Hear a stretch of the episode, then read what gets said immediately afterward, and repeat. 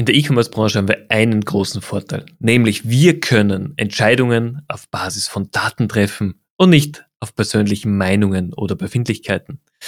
Doch wie gehe ich das da am besten an? Dazu ist AB-Testing ein ganz, ganz großer Schritt und deswegen freut es mich heute wahnsinnig, den Samuel Hess bei mir im Amazing E-Commerce Podcast begrüßen zu dürfen. Er ist mit seiner Agentur Drip ein Vorreiter im Testing. Er zeigt auf, wie es funktioniert, wie einfach es funktionieren kann, was man beachten muss und warum AB-Testing durchaus auch im persönlichen Umfeld sinnvoll ist ab und zu. Viel Spaß bei unserer aktuellen Folge. Willkommen beim Amazing E-Commerce Podcast mit deinem Host Stefan Grad. Hallo zusammen, heute freut es mich wahnsinnig, den Samuel Hess bei mir begrüßen zu dürfen. Wer in der E-Commerce-Branche tätig ist, kennt ihn auf jeden Fall. Wer auf LinkedIn ist, in unserer Branche auch. Aber Samuel, stell dich doch mal ganz kurz vor für diejenigen, die dich vielleicht noch nicht kennen und die letzten Jahre irgendwo unter einem Stein geschlafen haben. Ja, also erstmal freut mich mega, Stefan, dass ich heute hier sein darf. Ich bin Samuel Hess, einer von den Gründern der Drip Agency. Und wir sind eine Agentur, die, wir nennen uns Wachstumsagentur, nicht CRO-Agentur. Ähm, und was wir eigentlich machen, wir tun mit AB-Tests Shops optimieren, ähm, dass die schneller wachsen. Um es mal ganz ja. kurz zu fassen. Das ist wirklich sehr, sehr kurz gefasst. Jetzt ist ja Growth-Thematik, Growth Marketer, Growth äh, Academy etc. ein Thema, das in der Branche sehr breit getreten ist. Was ist euer Ansatz? Wo geht ihr rein?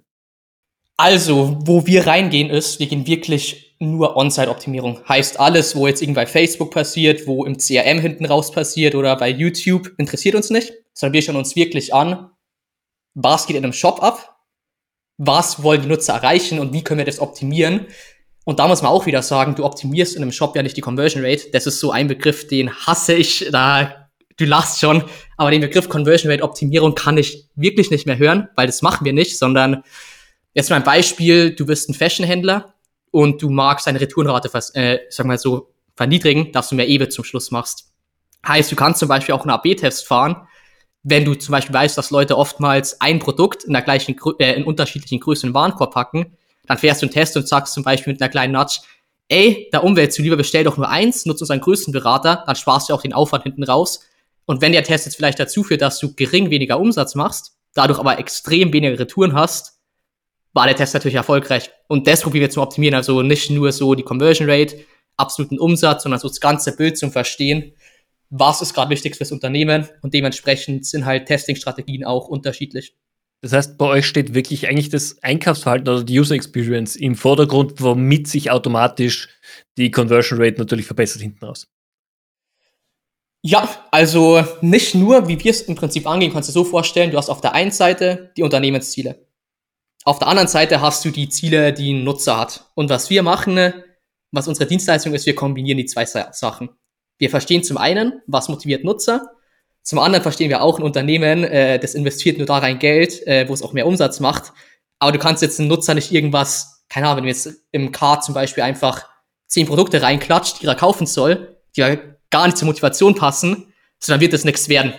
Äh, und dementsprechend probieren wir eher herauszufinden, wenn du jetzt als Unternehmen mehr Produkte verkaufen magst, wo kannst du das platzieren? Beispiel jetzt im Fashion-Bereich wäre zum Beispiel, du inspirierst die Leute erstmal. Du zeigst den Outfit-Ideen. Äh, du schaust, dass du auf den Collection-Pages Shop der Looks einbaust. Du schaust, dass wenn der auf einer Produktseite ist, zum Beispiel ein T-Shirt hat, dass du ihm irgendwie in den Bildern direkt vielleicht schon anzeigst, okay, das T-Shirt kannst du perfekt mit der Hose kaufen oder perfekt tragen und dadurch äh, increase die Motivation beim Nutzer. Ach krass, ich brauche eh noch eine Hose zum Beispiel und kannst dadurch den AOV absenden, aber jetzt nicht irgendwie Unternehmen sagt, ich mag mehr Produkte verkaufen, deshalb mache ich mein Card komplett voll. Ähm, das klappt halt leider in der Realität eher selten. Ich glaube, das würden sich aber ganz, ganz viele wünschen. Ähm, jetzt leider. Ihr, ihr macht AB-Tests, ihr geht das Ganze sehr, sehr strukturiert an. Und ich bin jetzt der typische Online-Händler und du wirst diese Frage oft genug gehört haben. Was ist denn eine gute Conversion Rate? Es kommt drauf an. Ich glaube, das ist die Frage, die Frage, die Antwort, die du schon oft gehört hast. Aber nee, also ich sag's immer so, wenn du jetzt eine Sale-Aktion fährst und morgen 50% Rabatt gehst, gibst, hast du morgen wahrscheinlich eine doppelt so hohe Conversion Rate wie heute. Ähm, die Conversion Rate ist halt von so vielen Faktoren abhängig, die du selber gar nicht beeinflussen kannst. Und dein Shop der hat nichts mit der, Kom also klar, der hat einen Teil mit der Conversion Rate zu tun, das ist nur einer von vielen Faktoren. Wenn man sich jetzt in ganz vielen Bereichen ist es ja so, dass Q3, Q4, ich sag mal so die heißen Phasen und die gut verkauften Monate sind. Liegt halt dran, wir haben Black Friday, wir haben Weihnachtsgeschäft, äh, dann kann zum Beispiel sein, Schule beginnt wieder, äh, Leute kommen aus dem Urlaub, äh, Herbst fängt an, Wetter wird kälter. Das sind alles so Punkte, die die Kaufaffinität auch noch mal beeinflussen. Und egal wie gut dein Shop optimiert ist, wenn einfach im Sommer keine Kaufaffinität da ist, weil alle Leute im Urlaub sind, ähm, dann ist normal, dass du eine schlechtere Conversion Rate hast. Und das ist guter oder gute Frage, dass du gestellt hast, ist leider ein Punkt, den viele Leute nicht verstehen. Jetzt aber nicht nur kleine Händler, sondern wir reden auch teilweise mit Händlern, die 80, 90 Millionen Umsatz im Jahr schieben, ähm, die das nicht auf dem Schirm haben. Ja, absolut. Und wo, worauf das ja abzielt, ist ja auch immer, wie du gesagt hast, das Produkt muss passen oder das Produktangebot muss passen. Es muss die Marke passen, es muss das Erlebnis passen, der Shop muss funktionieren. Sind wir uns ehrlich, die beste Kampagne, der beste Content hilft nicht, wenn der Shop dann nicht konvertiert. Ähm, dementsprechend, es ist ja ein sehr, sehr breites Spektrum. Und aus deiner Erfahrung raus, wo siehst du denn bei vielen Brands, bei vielen Händlern Nachholbedarf in diesem A bis Z Spektrum? In dem Testing-Spektrum grundsätzlich meinst du? Ja. Ja. Erstmal überhaupt äh, zum Verstehen, warum man eigentlich testet. Also, es kommt jetzt bald auf, ich weiß nicht, ob die ersten Posts dazu schon live sind, wenn das hier rauskommt, aber es kommt jetzt auch bald auf meinem LinkedIn oder meinem LinkedIn eine Serie, die heißt äh, Hashtag Samu versteht die Welt nicht mehr. Und so erster Post dazu ist, ich verstehe nicht, warum Leute, die, wir sagen so ab zweieinhalb, drei Millionen Euro Umsatz im Jahr, sollten man sich mal anfangen, selber Tests umzusetzen, weil ab dem Punkt ist eine Änderung halt schnell mal 100.000 Euro im Jahr, die es sich kosten kann. Und die meisten Shops haben es einfach nicht auf dem Kasten zu wissen, dass jede Änderung, die die machen, potenziell gut oder schlecht sein kann. Wenn du es aber nicht misst, dann weißt du es nicht. Also du kannst jetzt so einen Graphen, stell dir mal ein Koordinatensystem vor, auf der rechten Seite hast du äh, die Changes hintereinander in der zeitlichen Anordnung, nach oben die Performance. Wenn du jetzt ähm, Changes machst auf der zeitlichen Achse und du misst die nicht, dann hast du mal einen guten dabei, misst ihn aber nicht. Dann hast du einen richtig schlechten dabei, der dir eine Komplett-Performance wieder schlecht macht, hast du wieder guten dabei, dann wieder einen schlechten, dann lang mal, wo kein Effekt hat. Da bewegst du dich immer auf der Nullnummer. Und äh, ich glaube, jeder Shopbesitzer wird ja lügen, wenn er sagt, er mag nicht wachsen. Und was die meisten Leute nicht verstehen, mit Testen, also du musst durchgehend testen, weil sich der Markt durchgehend verändert, durchgehend funktionieren andere Sachen. Und wenn du testest, dann weißt du, okay, das hat funktioniert bei euch ein, das hat nicht funktioniert, das lasse ich lieber draußen. Und da sich am meisten Nachholbedarf, dass, äh, ob es jetzt Shopbesitzer sind, ob es äh, E-Commerce-Manager sind, dass sie sich das mal klar machen, weil es wird so viel Geld in die Entwicklung gesteckt, aber es wird sich nicht gefragt, ja, funktioniert das überhaupt? Finde ich einen wahnsinnig wichtigen Punkt und da möchte ich gleich mal anknüpfen dran. Ich bin jetzt seit zwölf Jahren in der E-Commerce-Branche. Ähm, ich bin jetzt zum ersten Mal auf Agenturseite. Und mein Credo ist immer, starte lieber mit einem MVP und teste anhand von Echtdaten, Echtzahlen, was funktioniert, was nicht funktioniert. Wir alle kennen diese E-Commerce-Projekte, die heute unterschrieben werden, dann wird mal zwei Jahre gebaut, dann wird drei Jahre gebaut, weil es hat sich ja das Spec dazwischen geändert. Und in drei Jahren gehen die mit einem Shop, der 500.000 Euro gekostet hat, live und sie wundern sich, dass er nicht funktioniert das ist ja auch das, was du sagst. Lieber schnell starten, Echtdaten bekommen und dann aber vom ersten Go-Live-Tag an eigentlich Thesen aufstellen, diese verifizieren lassen, verwerfen, weitergehen. Ja, und ich würde sogar so weit gehen. Ähm, die meisten, äh, ich sag mal so Händler, die du gerade ansprichst, die einen Shop sich für 500.000 Euro neu hinbauen, die haben meistens schon einen Shop. Und wenn du den neuen Shop anschaust, klar, schaut optisch schöner aus. Was in der Realität aber oftmals passiert, was wir jetzt leider auch schon waren es viermal, drei oder viermal mitbekommen haben, dass ein optisch schöner Shop nicht gleich bedeutet, dass die Performance besser ist. Also wir haben auch ein, zwei Fälle gehabt, wo bewusst wieder aufs alte Template umgestiegen worden ist oder Design, weil die Performance beim neuen so schlecht war, weil einfach die Nutzer komplett verwirrt waren. Ähm, und das verstehen eben viele Shops nicht.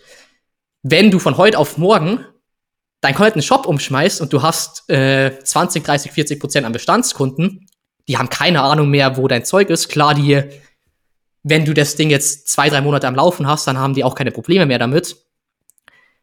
Aber das Investment steht einfach nicht in Relation zu dem, was da passiert. Also, du kann, wie, was wir sagen, was Sinn macht, sind technische Relaunches. Wenn du alte ERP-Systeme hast, macht komplett Sinn, aber übernehmen dein komplettes Frontend bitte eins zu eins und teste Stück für Stück weiter und baust da draus. Ich glaube, ähm, beste Beispiel für das ist eigentlich Amazon im E-Commerce-Bereich.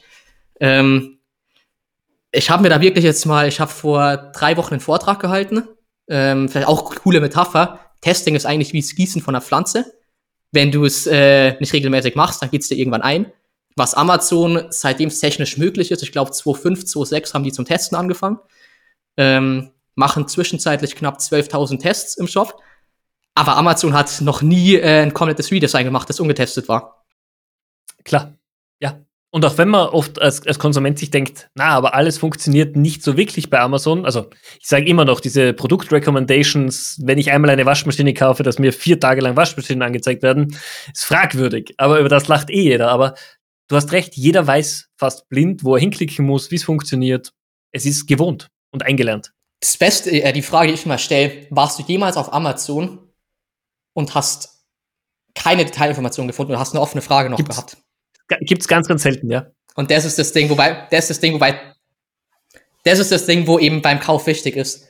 Am, was Amazon geschafft hat, Amazon versteht, was die Kaufinteressen von Leuten sind. Die verstehen es in jeder Kategorie, die verstehen, welche Bewertungen die dir zeigen müssen. Wenn die wissen, das Produkt ist nichts für dich, dann haben die fünf andere Produkte parat. Wenn wir schon beim Testing sind und bei Amazon, dann muss ich dir einfach eine Frage stellen, die ich in den letzten Wochen spannenderweise mit vielen Brands diskutiert habe. Und zwar, dass einfach das Einkaufsverhalten von Männern und Frauen per se unterschiedlich ist. Männer kaufen, Frauen shoppen. Was ist dein Take darauf? Also, äh, wenn ich eine E-Com-Brand starten würde, wäre es auf jeden Fall eher für die Frauen gedacht, weil die einfach, also was wir bei uns in den Daten haben, also so dumm sich anhört, leichter, dem mehr Stuff zu verkaufen. Männer eher ein bisschen trickier. Ja, Wirklich?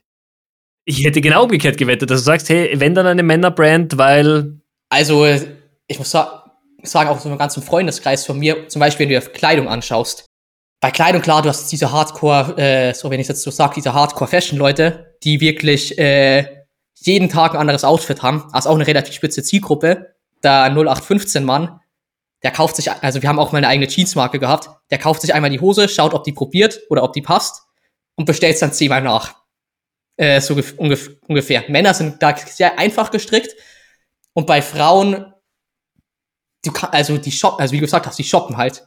So klar, die retournieren auch mehr, das ist jetzt vielleicht nicht das Geilste, aber grundsätzlich kaufen Frauen einfach mehr.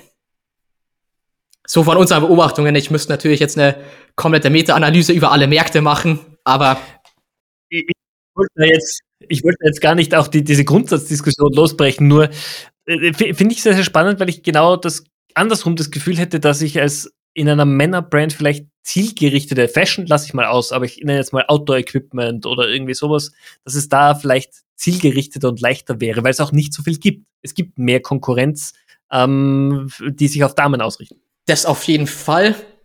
Was halt auch wieder bedeutet, mehr Konkurrenz bedeutet höheres Marktvolumen meistens. Vollkommen. Ja, stimmt. Spannender Ansatz. Ja, ich, aber Art Retouren ist natürlich auch ein Thema. Also ich bin der schlechteste Zalando-Kunde ever, weil meine Retourenquote liegt bei 90 Prozent. Ähm, ich ich frage mich schon, wann mein Kundenkonto gesperrt wird. Wie ist Testing im Retourenbereich sinnvoll? Du hast davor schon ganz kurz darauf reingesprochen. Ich glaube, auch hier ist es einfach wichtig, den Kunden die richtigen und relevanten, das ist das Wichtige, Daten im Produkt oder am Produkt zur Verfügung zu stellen.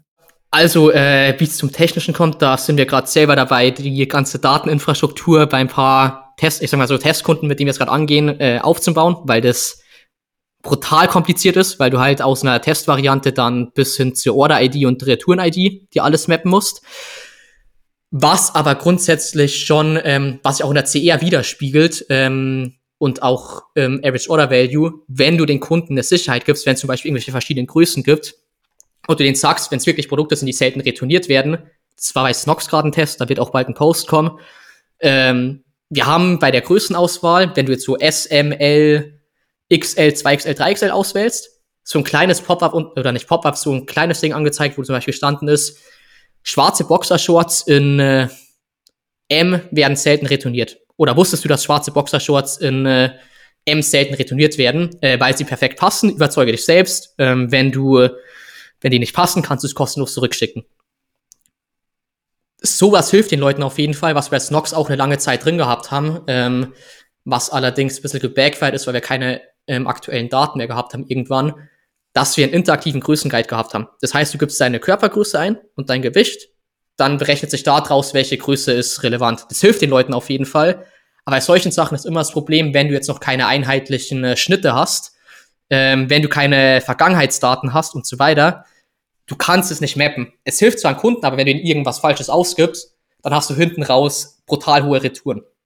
Ähm, weil man halt hier auch sagen muss, hier finde ich es auch wichtig zum Verstehen, dass du halt so Testing und Experimentation in verschiedenen Steps angehen musst. Am Anfang geht es immer erstmal darum, dass du das Geld reinholst, dass du, jetzt mal dumm gesagt, besseren operativen Cashflow hast, dass du mehr verkaufst. So, das ist immer Step 1. Step 2, den du optimieren kannst, AOV und ich sag mal so Deckungsbeitrag pro Order, den du hast. Und dann Step 3, weil es einfach so komplex zum Aufsetzen ist. Also bei Snox, wir fangen jetzt dann irgendwann mal an, uns das anzuschauen, nach zweieinhalb Jahren Testen, die Retouren. So, du musst dir halt vorstellen, wenn du die Retouren messen magst, du musst erstmal, wenn ein Nutzer auf deinen Shop kommt, ähm, tagst ihn erstmal und sagst, der eine sieht jetzt äh, die Referenz und der andere sieht die Variante, wo wir irgendwas machen, um ihm besser bei der größten Auswahl zu unterstützen. Dann äh, das nächste Ding, wo kommt, wenn du jetzt ähm, Cross-Device hast, erstmal ein Riesenproblem, wie identifizierst du nicht eingeloggten Nutzer wieder. Dann hast du die Daten von den Nutzern, die zum Schluss wirklich äh, gekauft haben. Die Daten musst du wieder in äh, zum Beispiel Snox Shopify reinspielen, musst einen Tag dem Kunden geben. Bei der Order hat der in der Variante XYZ gekauft. Und dann musst du im Prinzip, Snox hat 100 Tage Rückgaberecht, äh, musst du 100 Tage nach dem Testende abwarten, wie sich dann die Retourenrate verhalten hat. Und musst das dann wieder zurückführen auf alles rechnen. Also Returentesting macht Sinn ab einem gewissen Scale, aber ist halt so ein Aufwand. Deshalb am Anfang wirklich das, wo das Geld reinbringt, dann vielleicht das, wo die höhere Marge hat und dann äh, ganz zum Schluss da, wo man die Kosten noch einsparen kann. Okay, das heißt, passt, wir, wir nehmen mal Returentesting ganz weit hinten. Was ist so das Erste, mit dem du beim Testing anfangen würdest? Also, was wir immer machen, äh, jeder Test ist erstmal besser als kein Test. Also, wenn wir neue Projekte anfangen, ich sage mal so, wir haben bei uns zwischenzeitlich den Luxus, dass wir doch schon eine sehr, sehr gute Datenbank aus ein paar hundert Tests haben, was in der Vergangenheit funktioniert hat. Das heißt, wenn wir ganz neue Projekte haben, klar, wir machen unseren Initial Research, wir schauen uns mal an, auf welchen Seiten macht es am meisten Sinn als erstes zum Testen. Und das wirklich so Woche eins, Woche zwei ähm, kommt erst bei unserer Seite normal, wo wir das ganze Data-Setup machen, wo wir, wir haben ein eigenes Tool, mit dem wir arbeiten, wo wir Testing-Programme strukturieren. Schauen aber auch, dass wir direkt mal ein, zwei Tests ins Design bekommen und äh, gecodet bekommen, Testing-Tool. Und was dann anfängt, ist eigentlich das, wo das viel wichtiger ist. Und das ist eigentlich der Research-Part. Du magst ja, also was die Leute immer wieder vergessen, wenn du den Shop optimierst, optimierst du ja Verhalten. Das heißt, wenn ich irgendwo auf mein Handy drauf drück, dann äh, drücke ich jetzt zum Beispiel nicht auf den Add to Card Button, äh, nicht weil der äh, unterm Fold ist, sondern ich drücke drauf, weil ich habe die Motivation, das Produkt zum Kaufen. Und das heißt, was wir da machen, wir machen Research und probieren zum Verstehen, was sind die Motivatoren warum Leute die Produkte kaufen, auf einem sozialen Level, irgendwie auf einem rationalen Level. Und das hilft einem dann normal auch mal auf Testideen zu kommen, wo du denkst, okay, an dem Punkt trifft der Nutzer gerade eine Entscheidung unterbewusst für sich. Und das machen wir eigentlich durchgehend und je mehr Daten über die Nutzer hast, je besser die Motivatoren verstehst ähm, oder je mehr Insights du hast, desto konkreter kannst du Testhypothesen aufstellen. Und dann ist es ja wirklich zum Schluss so, du stellst eine Hypothese auf, du vermutest was das testest du und dann kriegst du entweder true, also war richtig oder war falsch, bisschen schlechter oder besser. Aber so gehen wir jetzt normal an. Und mit jedem Test lernst du dazu, ähm, was wir noch so eine Ebene drüber haben über so einzelnen Tests. Wir nennen das Ganze so Topline-Hypothesen. Und das ist einfach, wir probieren so grob oder große Themenfelder zum Bündeln an äh, Motivatoren und dann spezifisch das über den ganzen Shop zum Testen. Okay. Sehr, sehr spannend. Jetzt führt mich das natürlich zur Frage, wie bist du überhaupt dazu gekommen? Wie hast du mit all dem Wahnsinn angefangen? Ähm, also, der ganze Wahnsinn hat begonnen, muss ich überlegen, wann habe ich Abitur gemacht? Ich habe 2018 Abitur gemacht. Ähm, habe da gewusst, ich habe eigentlich gar keinen Bock auf Studium später mal. Ähm, also auch Fun Fact in der Schule, ich weiß gar nicht, ob das die Lehrer teilweise mitbekommen haben, aber Deutschunterricht zum Beispiel, ich habe mir irgendwelche Psychologiebücher durchgelesen, anstatt im Deutschunterricht aufzupassen. Ähm, also ich habe eigentlich gewusst, ich mag irgendwas anderes machen. Und dann habe ich über einen guten Schulkollegen ähm, Fabi kennengelernt, der ist mein Mitgründer. Und das erste, wo wir gemacht haben, wir wollten eigentlich über Amazon Produkte verkaufen. Äh, mit 18, äh, frisch aus der Schule, beziehungsweise noch in der Schule, ist, glaube ich, jedem klar, kann man jetzt nicht mal so easy 10, 15.000 Euro locker machen. Dann war es so, was können wir machen? Äh, wo können wir uns ausprobieren? Und sind auf Dropshipping gekommen. Ähm, moralisch war es nicht geil, muss man ganz ehrlich sagen, was wir da verkauft haben. Ähm, für das, wo wir gelernt haben, würde ich es auf jeden Fall wieder machen, aber ich würde nie wieder so eine Ware verkaufen. Aber du musst natürlich jetzt also, verraten, was es war. Ey, wir haben viel verkauft. Das erste, wo wir verkauft haben, waren, wir haben, boah, wir, das erste, wo wir gemacht haben, wir haben so wirklich Samples im Wert von 500 Euro auf AliExpress bestellt. Da war alles dabei, von Rucksäcken bis ähm, so, was waren das, Handyhüllen, die zum Beispiel nach Rosenblätter oder Kaffee oder Heu gerochen haben. Ähm, was dann aber so unser erstes Produkt war, wo wir einigermaßen gut abverkauft haben, waren Holzarmbänder. Ähm, da haben wir halt einfach für jedes Holzarmband dann auch irgendwie einen Baum gepflanzt. Damals hat ein Baumpflanz noch 10 Cent gekostet. Ähm, also das war wirklich krank gewesen auch.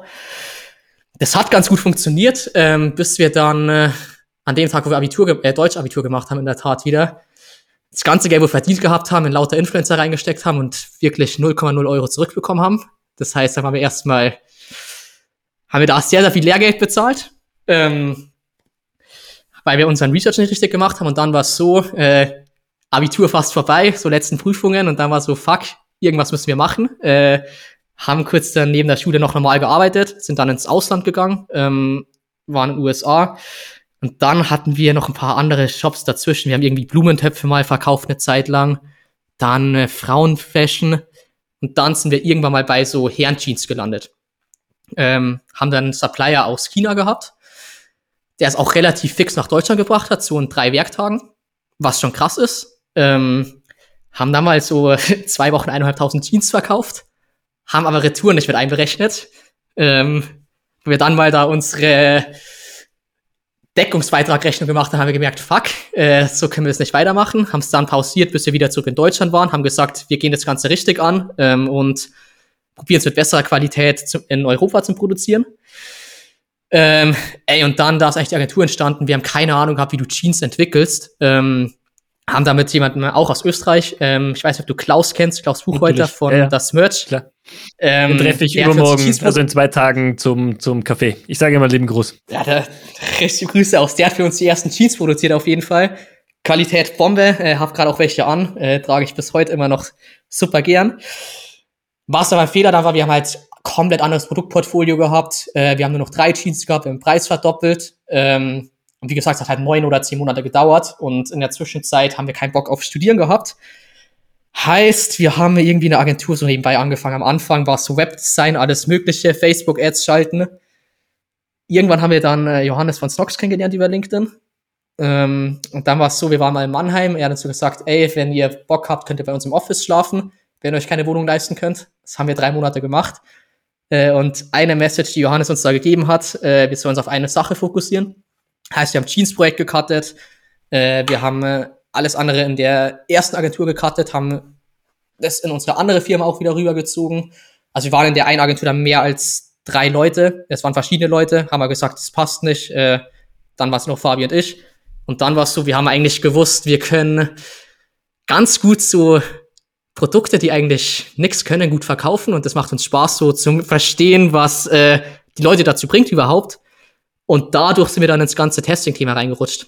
Weil das Ding ist, du magst ja immer wissen, wenn ich das verändere, ist es wirklich besser. Also am Anfang war es bei uns auch so, da waren wir genauso ähm, Anfänger und haben die Anfängerfehler gemacht, dass du anhand von der absoluten Conversion Rate äh, mal sagst, okay, das neue Design, wo ich gerade eingebaut habe, funktioniert. Und dann durch das, was wir eben 2019 äh, war das, mit Snoxen, haben uns immer so tiefer in das Thema reingefuchst, weil da halt dann auch mal Datensätze zur Verfügung gehabt haben, mit denen Testen Spaß macht. Und je weiter wir uns mit dem Thema beschäftigt haben, desto mehr obsessed sind wir geworden. Ich weiß nicht, ob du gerade mein Hand, also meinen Arm auch siehst. Unser Company-Motto ist Less Ego, More Data. Das habe ich zwischenzeitlich auch tätowiert. Ähm, und jetzt ist eigentlich wirklich so unsere Mission mit Drip. Wir wollen verstehen, wie das menschliche Gehirn Entscheidungen trifft, beziehungsweise mit, ähm, ich sag, digitalen Medien interagiert. Ähm, bauen da gerade auch eigene Dinge am Hintergrund, dass sie halt einfach verstehen, okay, Scrollverhalten, wenn du schnell scrollst versus langsam scrollst, was bedeutet das, was bedeutet das im Entscheidungsprozess? Ähm, und so sind wir da hingekommen. Also irgendwie von so auch eigene Shops bis jetzt wirklich so absolute Testing-Nerds und ich sag mal so zwischenzeitlich sehr die Freunde von der Wissenschaft auch geworden. Weil das ist eine Sache, die ich auch jemands Herz legen kann. So wenn man sich auch mal die ganzen großen Firmen anschaut, die arbeiten alle wissenschaftlich, die arbeiten alle datenbasiert und faktenbasiert. Ähm, und das probieren wir gerade auch zum deutschsprachigen Raum ein bisschen zu verbreiten, dass man einfach seinen Shop äh, nicht verändern soll, weil man ihn schöner findet oder weil die Konkurrenz was macht, sondern wir wollen einfach verbreiten, macht den, das Zeug, wo funktioniert, wo eure Kunden euch abkaufen ähm, und Daten vertrauen. Finde ich super, finde ich genial und ist auch ganz, ganz dringend notwendig, dass sich das in Deutschland und Österreich und auch der Schweiz endlich mal in den Köpfen festsetzt, dass man einfach eine Datenbasis haben sollte für Entscheidungen. Das ist absolut genial. Verstehen leider die wenigsten. Also ich muss wirklich sagen, da kannst du nicht vorstellen, wie ich da verzweifelt teilweise bin und so wirklich zu Hause auch und mir denke, was kann ich jetzt wieder für einen Post machen oder was kann ich jetzt für Content rausbringen, dass du das mal in die Leute reinbringst. Und wen ich mal auch mal einen Shoutout geben muss, ähm, ich weiß nicht, ob du Konversionskraft kennst, aber die sind ja so die größten in Deutschland, da möchte ich auch an Andre Morris und die ganze Team von ihm mal riesen Props geben. So, die probieren das seit 25 Jahren äh, zum Pushen, aber es gibt noch so viele Leute, die halt sich nicht belehren lassen. Deshalb größten Respekt an die Jungs und Girls von Konversionskraft, aber ja, die machen schon sehr viel, toi, toi, muss man auch sagen. Ähm, aber woran, ja. woran liegt's, glaubst du? Weil wir sprechen jetzt nicht davon, dass nur die ganz Kleinen das nicht beurteilen, sondern auch die ganz Großen nicht. Es ist ja egal, welche Größe von Unternehmen, ob jung, ob dynamisch, ob alt eingefahren, ganz egal. Woran liegt's? Also, wenn ich mir ganz ehrlich mal überlege, ist, glaube ich, so ein Ticken, dass Deutschland schon die Digitalisierung einen Tick weit verpasst hat. Also, jetzt mal ganz, also, wahrscheinlich Österreich, die Schweiz auch. Aber die Leute haben einfach nicht das Verständnis, dass, also mir kommt es wirklich mal vor, dass die Leute nicht wissen, dass Daten halt das Rohöl sind. Das verstehen die nicht. Die produzieren Rohöl um was, alle Großen auch, aber die verstehen nicht, dass wo eigenes Geld macht, oder die, wo eigenes Geld machen, sind die, die es schaffen, ne? Halt aus dem Öl, keine Ahnung, lass es äh, Benzin sein, lass es Diesel sein, was auch immer du aus Öl alles machen kannst, aus Erdöl. Und das ist genau im Shop ja das Gleiche. Wenn du dir alle erfolgreichen äh, großen Unternehmen zwischenzeitlich anschaust, eine Sache, die die verstanden haben, ist, wie nimmst du Daten her, um äh, daraus zu wachsen. Aber jetzt nicht nur so, okay, wir haben die Daten jetzt, sondern die probieren die Daten mit äh, psychologischen Sachen zu connecten. Ähm, schau dir zum Beispiel Flink mal an, das finde ich ist eigentlich das beste Beispiel für Wachstum. Was Flink macht, die schauen sich Daten an und die schauen sich ein Verhalten an. So, keiner hat Bock, einkaufen zu gehen. Das Ding, wo Flink löst, Flink macht es so brutal leicht, ähm, dass du was kaufen kannst. So ist ein Klick entfernt und die Leute sind zehn Minuten bei dir bei der Haustür. So, die werden äh, brutales Wachstum haben. Klar, ist noch nicht profitabel, braucht man nicht streiten. Aber die verstehen, wie die halt, also wenn ich auf Flink gehe, ich habe zwischenzeitlich oben meine Last Sport Artikel, da gehe ich einmal drauf, kauf die, eine Minute bin durch mit meinem Einkauf und das war's. Und das sind so die Trigger, wo man halt verstehen muss. Und wenn du jetzt einen E-Commerce-Shop vor allem hast, und du machst dir keine Gedanken, wie du ihn besser machen kannst, so dann kommt halt so ein Flink mal daher und in fünf Jahren bist du vom Markt. Okay. Ja, also ich bin ja ganz bei dir. Letzte Frage zu dem Teil noch. Macht oder ist es egal, auf welchem System ich meinen Shop betreibe? Oder sagst du, es ist entscheidend, auf welchem System ich generell unterwegs bin? Weil ich habe momentan einen Kunden, der macht 60 Millionen Umsatz im Jahr mit WooCommerce. Und ich bewundere ihn dafür. Aber normalerweise sagt dir jeder so, spätestens ab der Million, geh weg von WooCommerce. Ähm, aber ich bin auch der Meinung, wenn ich ein gutes Team habe, gute Leute, die vor allem mit Daten sauber arbeiten, dann kannst du mir wahrscheinlich sogar Wix.com herstellen und es funktioniert auch. Ja, also System, klar, jedes System hat seine Vor- und Nachteile. Ähm, wenn auf WooCommerce alles läuft und die machen 60 Millionen, so, dann funktioniert's. Das Einzige, wo die sich halt mal Gedanken machen sollten, also keine Ahnung, wie die mit Daten umgehen, aber du kommst halt schon, auch mit einem Shopify, irgendwo mal an die Grenzen des Möglichen, was du machen kannst mit den Systemen. Wenn du jetzt richtig abgespacede Sachen vorhast, entweder musst du dir selber Dinger bauen oder gehst auf irgendeine krasse Cloud, ob die Preise da bei einem Salesforce etc. gerechtfertigt sind. Äh, kann man sich drüber streiten. Ähm, aber das System macht gar keinen Unterschied. Also, was wir zum Beispiel machen, das verstehen ja auch viele Leute nicht, AB-Testing. Wir coden ja nicht an der, also klar, wir coden meistens nicht am Source Code, sondern wir haben ein AB-Testing-Tool, das injectet mal ein Snippet äh, oder ein, beziehungsweise einfach ein DOM äh, mehr oder weniger beeinflussen und zeigt zum Beispiel ein neues Element an. Und das, egal, eigentlich jedes AB-Testing-Tool ist mit dem Shop-System äh, mehr oder weniger connectbar. Das eine Java-Snippet normal in der Head, also im Head und im Checkout. Und da kannst du es testen, du siehst, ob es funktioniert. Wenn es funktioniert, kannst du dein System einbauen. Und jetzt auch mal dumm gesagt, wenn du halt dir über Jahre technische Schulden aufgebaut hast, mach einmal einen Code clean, äh, test halt weiter, klar, die du hast eine scheiß Ladezeit für eine Zeit lang, aber mach einen Code clean, strukturierst gut neu und fahr weiter oder wechsel System im Backend, aber Frontend immer gleich lassen. Finde ich super. Sag mal, was ich meine Kunden, äh, meine Kunden, meinen Gesprächspartnern immer gerne, gerne stelle, sind, sind so ein paar Fragen, um dich auch besser kennenzulernen. Und für mich natürlich eines der wichtigsten Fragen, weil du auch in der Startup- und Gründerszene da aktiv bist. Bist du Morgen- oder Abendmensch? Bist du einer der Wahnsinnigen, die im 5 AM Club sind und in der Früh schon mal 10 Kilometer laufen gehen? Oder bist du jemand, der entspannt in den Tag startet und dafür in der Nacht arbeitet? Es lachen gleich wahrscheinlich viele. Ich weiß nicht, ob du den Post gesehen hast, aber ich habe es AB getestet, in der Tat. Ach, wirklich? ich sehe, ja. das hat bei dir System, das AB-Testing. ähm, nee, also ich muss sagen, ich habe boah, in der 11. und 12. Klasse bis, also zwischen 17 und 19, da ich so angefangen, mich eben mal so für selbstständige Sachen zu interessieren. Da bin ich in der Tat morgens um 4.30 Uhr aufgestanden vor der Schule, habe so an meinen eigenen Projekten probiert zum Arbeiten. Ähm, habe das auch eine Zeit lang durchgezogen, dann 2020 auch nochmal. Ähm, letztes Jahr auch noch mal eine Zeit lang, da war es dann nur noch 5 Uhr, wo ich aufgestanden bin. Was ich sagen muss, es hat mein Schlafrhythmus langfristig sorry für das Wort, ziemlich gefickt. Also kann ich keinen empfehlen. Ähm, ich habe da mal so getestet mit verschiedenen Uhrzeiten, wo ich aufstehe und was bei mir jetzt zwischenzeitlich ist. So, ich bin Gründer, ich habe so die Freiheit, ich kann anfangen und aufhören, wann ich mag. So, es kann jetzt halt mal sein, dass ich teilweise, das war jetzt am Wochenende, ich hau mir meinen All-Nighter rein, weil ich gerade Bock drauf hab, dann arbeite ich halt bis um drei oder vier, aber schlafe dann meine acht Stunden bis um zwölf auch. Äh, bei mir ist es wirklich so, ähm, ich track gerade auch alles. Ich muss mal schauen, äh, was so meine so im Schnitt stehe ich gerade um sieben auf. Also gehe um elf ins Bett, stehe um sieben auf. Meine acht Stunden durchgehend, also das kann ich wirklich nur jedem ans Herz legen. Verzichtet nicht auf Schlaf. Äh,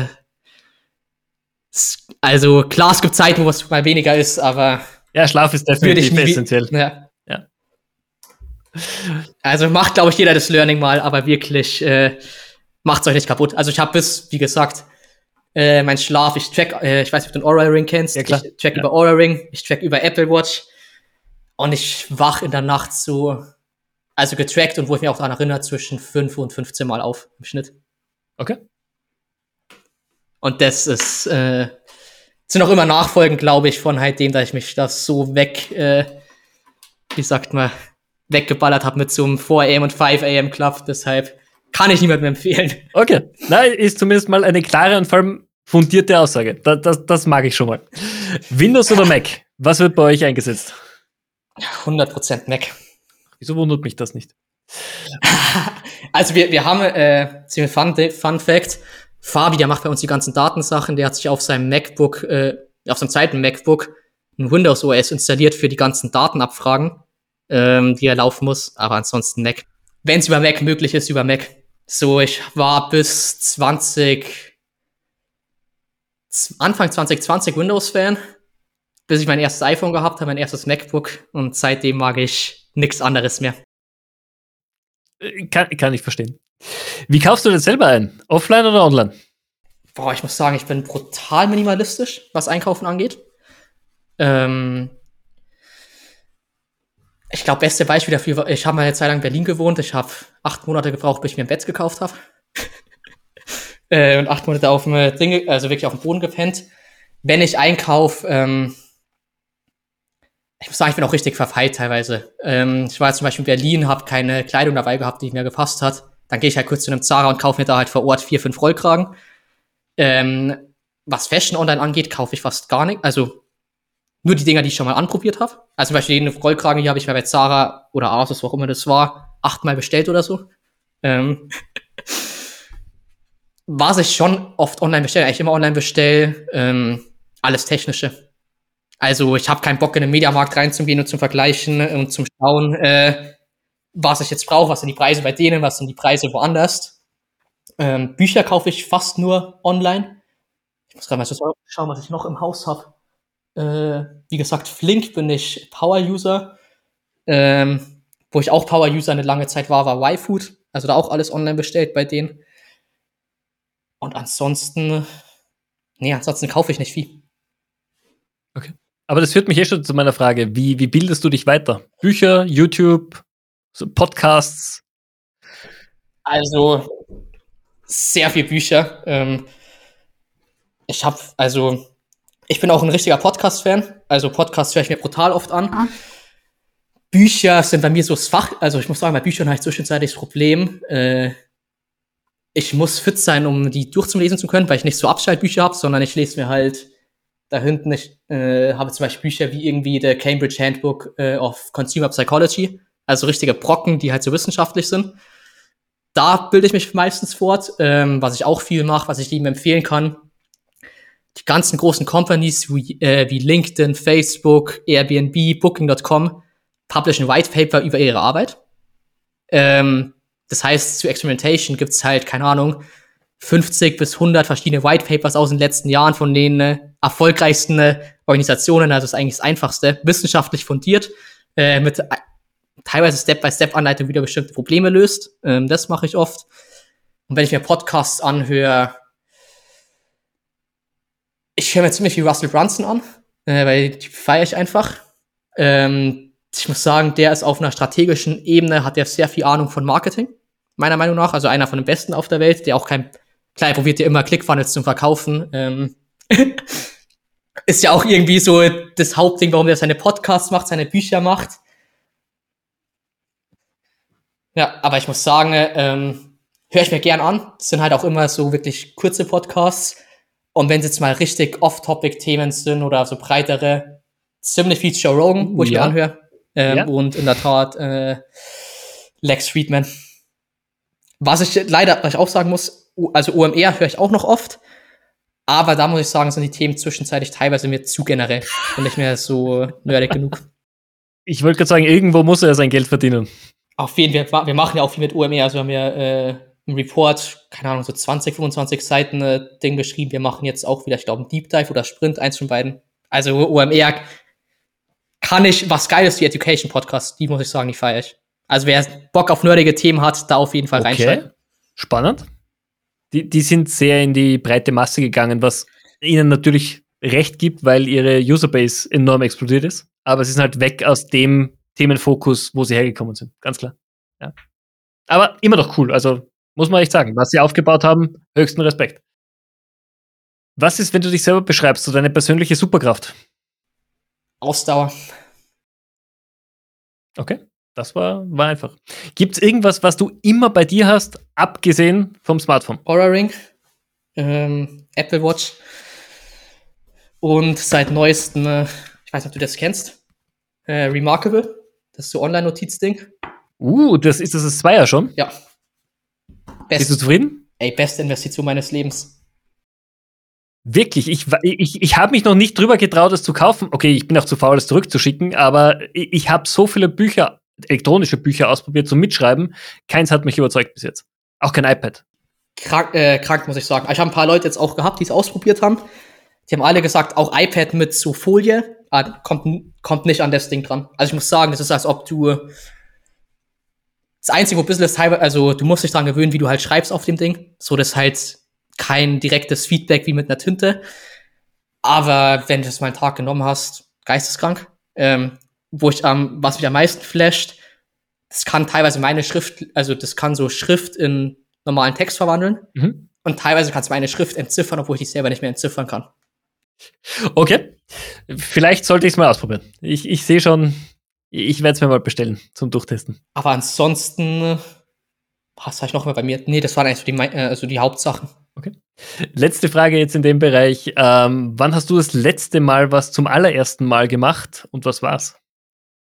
Langweilig, gut, was so leicht, so halb persönlich, halb geschäftlich ist. Ich habe das erste Mal so richtigen Vortrag vor drei Wochen gegeben. Also ich habe, wir sind ja auf LinkedIn groß geworden unter Corona. Heißt, wir haben nie vor Ort äh, Gespräche gemacht und für mich ist bisher halt immer nur so eine Zahl auf dem Post, wo du siehst, da irgendwie, keine Ahnung, 200, 300 Leute haben es geliked, XY, Tausende oder Zehntausende haben den Post gesehen. Ähm, ich habe jetzt in Hamburg vorher, was waren das? 60, 50, 60 Leute um den Dreh rum. Ersten Vortrag äh, so Real Life gehalten. Hat assi Bock gemacht, muss ich sagen. Habe ich auf jeden Fall vor, öfter zu machen. Ähm, was ich nicht vorhabe, so kurzfristig wieder den Vortrag vorbereiten. Äh, das ist viel Arbeit, gell? Das, das unterschätzen alle. Es ist mega cool, auf einer Bühne zu stehen, aber wirklich gute Vorträge vorbereiten dauert lange. Boah, das, also, ich habe mir, ich habe mir da einen Tag Zeit genommen und äh, mit unserer Psychologin und äh, wir haben eine Person Vollzeit im Marketing bei uns auch, die mir mit LinkedIn ein bisschen hilft. Ähm, einen Tag gebraucht, mir wirklich so den groben Leitfaden zu überlegen und auch die Präsentation zu erstellen. Ähm, ah, das ist verdammt schwer. Bei, bei mir zum Beispiel Thema war irgendwie ähm, grundsätzlich AB-Testing und erklären, warum es wichtig ist. Und meine erste Idee war so irgendwie ja so digitaler Darwinismus. Komplett unsexy. Ähm, was wir dann rausgekommen sind, ist halt einfach so, Testing und Experimentation ist wie das regelmäßige Gießen von einer Pflanze, wo ich vorher auch kurz gesagt habe. Weil das spiegelt halt wieder. So der, wo online am besten äh, fortgebildet ist, oder jetzt nicht fortgebildet, aber angepasst, so, also das biologische angepasst sein, der gewinnt halt. Aber unterschätzt mal verdammt, aber ich hab Bock, das nochmal zu machen. Vor allem, weil sie halt so, also du kommst nochmal auf ganz andere Themen und verstehst noch was auf einem ganz anderen Level, wie du eigentlich dein Thema so erklären musst. Und das hat mir persönlich brutal viel geholfen. Also, das heißt, ich kann dich ruhig mal zu einem unserer Events nach Österreich einladen, dass du mal hier der Branche ein bisschen erzählst, wie AB-Testing funktioniert. Gern zu allen. Also komme ich immer vorbei. Samuel, war mega cool. Ich habe noch eine allerletzte Frage. Jetzt, wir sind jetzt gerade im März hier, als wir das aufnehmen. Das heißt, das erste Quartal ist fast schon rum. Was ist oder was werden deine persönlich wichtigsten Themen jetzt bis Jahresende in der E-Commerce-Branche sein? Wie oder was möchtest du Online-Händlern, die hier zuhören, mitgeben vor dem Weihnachtsgeschäft, das sie machen sollen? Fangt an zum Testen. Also ich bin ja auch ganz offen und transparent. Also meine einzige Aufgabe bei uns ist es zwischenzeitlich ähm, Marketing für Testing zu machen. Also ich werde jetzt bald auch meinen offiziellen Titel, den ich bei Drip habe, von irgendwie Gründer und Geschäftsführer zu Chief Evangelist oder Chief Experimentation Evangelist umbenennen, weil das Einzige, wo ich mache. Ähm, und das ist auch so ein Ding, du sagst gerade super. Ähm, Testing ist kein Quartals- und Budget, also Budgettopf-Thema. Testing ist, wenn du es in neun Monaten nicht machst, dann gehen dir mal ganz gut paar hunderttausend durch die Lappen, die du mitnehmen hättest können. Und beschäftigt, also fangt noch gar nicht zum Testen an, aber beschäftigt euch mal ration, also so es jetzt anhört, rational mit dem Thema Testing und Shop-Entwicklung ähm, und probiert mal zu verstehen, warum es Sinn macht, egal wann äh, zum Testen anzufangen. Das ist ein perfekter Ratschlag und ein wunderbarer Abschluss. Samuel, vielen, vielen herzlichen Dank für deine Zeit. Wenn sich unsere Zuhörer mit dir vernetzen wollen, klar, LinkedIn ist the place to be. Da bist du auch omnipräsent. Ich glaube, da findet man dich auch überall. sollte möglich sein. Und gerne, wenn ihr Fragen habt, äh, gern schreiben. Ich schaue, dass ich so viel ich antworten kann, antwort, aber teilweise wird es einfach zu viel. Verstehe ich auch, definitiv. Liebe Zuhörer, vielen Dank, dass ihr mir wieder mit dabei wart. Es war eine mega spannende Ausgabe des Amazing E-Commerce Podcast. Ich hoffe, es gefällt euch auch. Wenn ja, abonniert den Kanal auf jeden Fall dort, wo immer ihr uns streamt. Und ich freue mich, euch nächste Woche wieder bei unserer Ausgabe begrüßen zu dürfen. Und in diesem Sinne, schönen Tag noch und bis bald. Ciao, hat mich gefreut.